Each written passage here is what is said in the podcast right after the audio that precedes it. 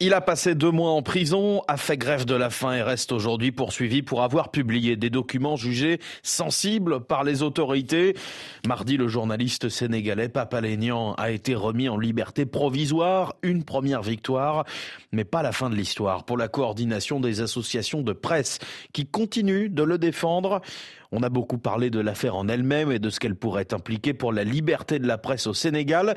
Elle est aussi le plus récent exemple des pressions que subissent les journalistes d'investigation dans toute l'Afrique de l'Ouest. C'est le regard du monde Afrique. Bonjour Kumbakan. Bonjour Julien. Les journalistes de la sous-région à qui vous avez parlé vous racontent tous un quotidien fait de menaces, d'intimidation et de poursuites. Oui, pour ces journalistes qui ont fait le choix, souvent par conviction, de faire de l'investigation, le prix à payer est très lourd. Au Togo, par exemple, Ferdinand Haïté, qui traque la grande corruption au sein des sphères politiques et économiques depuis plus de 20 ans, a été détenu trois semaines en décembre 2021 en compagnie de son confrère Joël Vignon-Ega. Ce dernier est mort mystérieusement deux mois après leur libération de prison.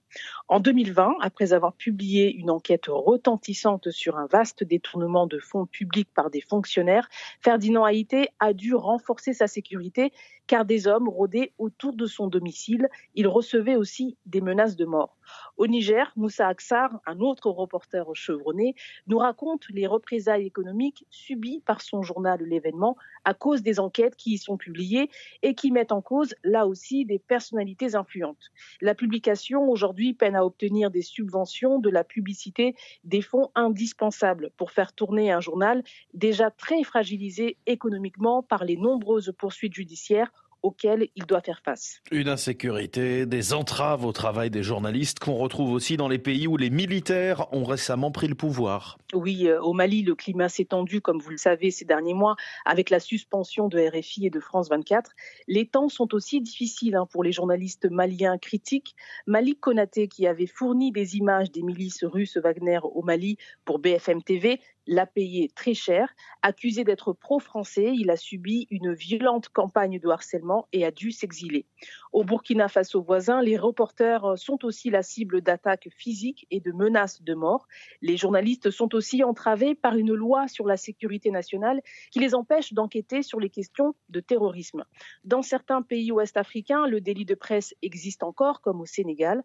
Dans de nombreux autres, il a été abrogé, mais des lois répressives ciblent tout particulièrement le journalisme en ligne. Et Kumbakan, les journalistes que vous interrogez ont souvent dû changer leur manière de vivre et de travailler. Oui, bien entendu, pour eux, la prudence est de mise.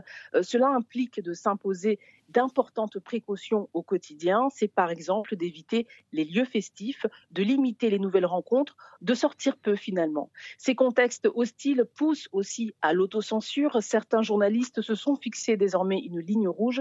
Ils ne traitent plus des sujets trop sensibles car leur vie peut être directement menacée. Merci Kumbakan. Journaliste au Monde, vous signez cette enquête en Afrique de l'Ouest.